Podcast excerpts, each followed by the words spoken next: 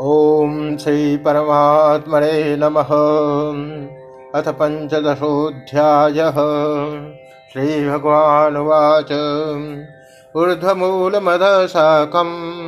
अस्वस्थं प्राहुरव्ययम्।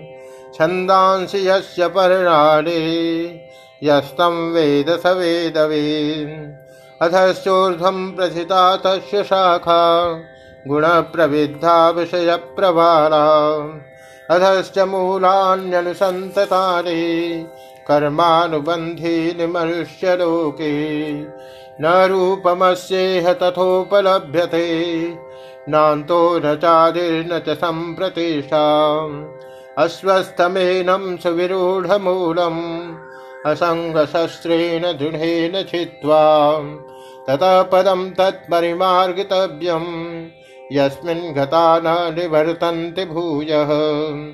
तमेव चाद्यं पुरुषं प्रपद्ये, यतः प्रवृत्ति प्रसिता पुराणी।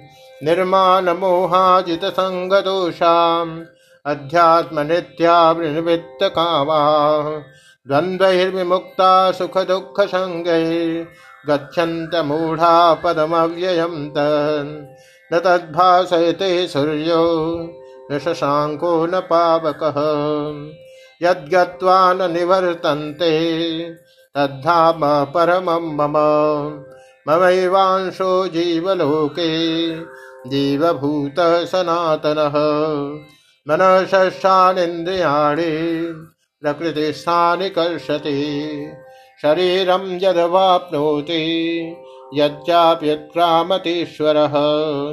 गृहीत्वैतानि संयाति। वायुर्गन्धानि वाशयात्।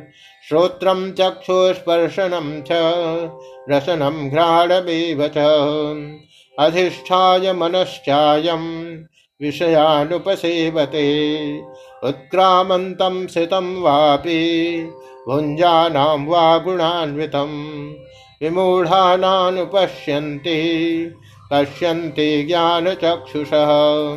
यतन्तो योगिनश्चैनं पश्यन्त्यात्मन्यवस्थितं यतन्तोऽप्यकृतात्मानो नैनं पश्यन्त चेतसः। यदादित्यगतं तेजो जगद्भासयतेऽखिलम् यच्चन्द्रमसि यच्चाग्नौ तत्तेजो विद्धि मामकम्। गामाविश्य च भूतानि धारयाम्यहमूजसाम्। पुष्णामि चौषधी सर्वाः, सोमो भूत्वा रसात्मकः। अहं वैश्वानरो भूत्वा प्राणिनां देहमाश्रितः। प्राणापानसमायुक्तः। पचाम्यन्नं चतुर्विधम्। सर्वस्य चाहं हृदि सन्निविष्टो मत्तस्मृतिर्ज्ञानमपोहनं च। वेदैश्च व्रीं सर्वैरहमेव वेद्यो, वेदान्तकृद्वेदविदेव चाहम् द्वाविमौ पुरुषौ लोके क्षरश्चाक्षर एव च। क्षर सर्वाणि भूतानि, कूटस्थोऽक्षर उच्यते। उत्तमः पुरुषस्त्वन्यः। परमात्मेषुद्राशितः यो लोकत्रयमाविश्य विभर्तव्य ईश्वरः यस्माक्षरमतीतोऽहम् अक्षरादपि चोत्तमः। अतोऽस्मि लोके वेदे च पुरुषोत्तमः यो मामेवमसम्मूढो जानाति पुरुषोत्तमम्। स सर्वविद्भजति माम्। सर्वभावेन भारत। इति गुह्यतमं शास्त्रम्, इदमुक्तं मया नघ। एतद्बुद्ध्वा बुद्धिमान् स्यात् कृतकृत्यश्च भारत। ॐ दशदिति श्रीमद्भगवद्गीतासु उपनिषत्सु ब्रह्मविद्यायां योगशास्त्रे श्रीकृष्णार्जुनसंवादे पुरुषोत्तम योगो नाम। पञ्चदशोऽध्यायः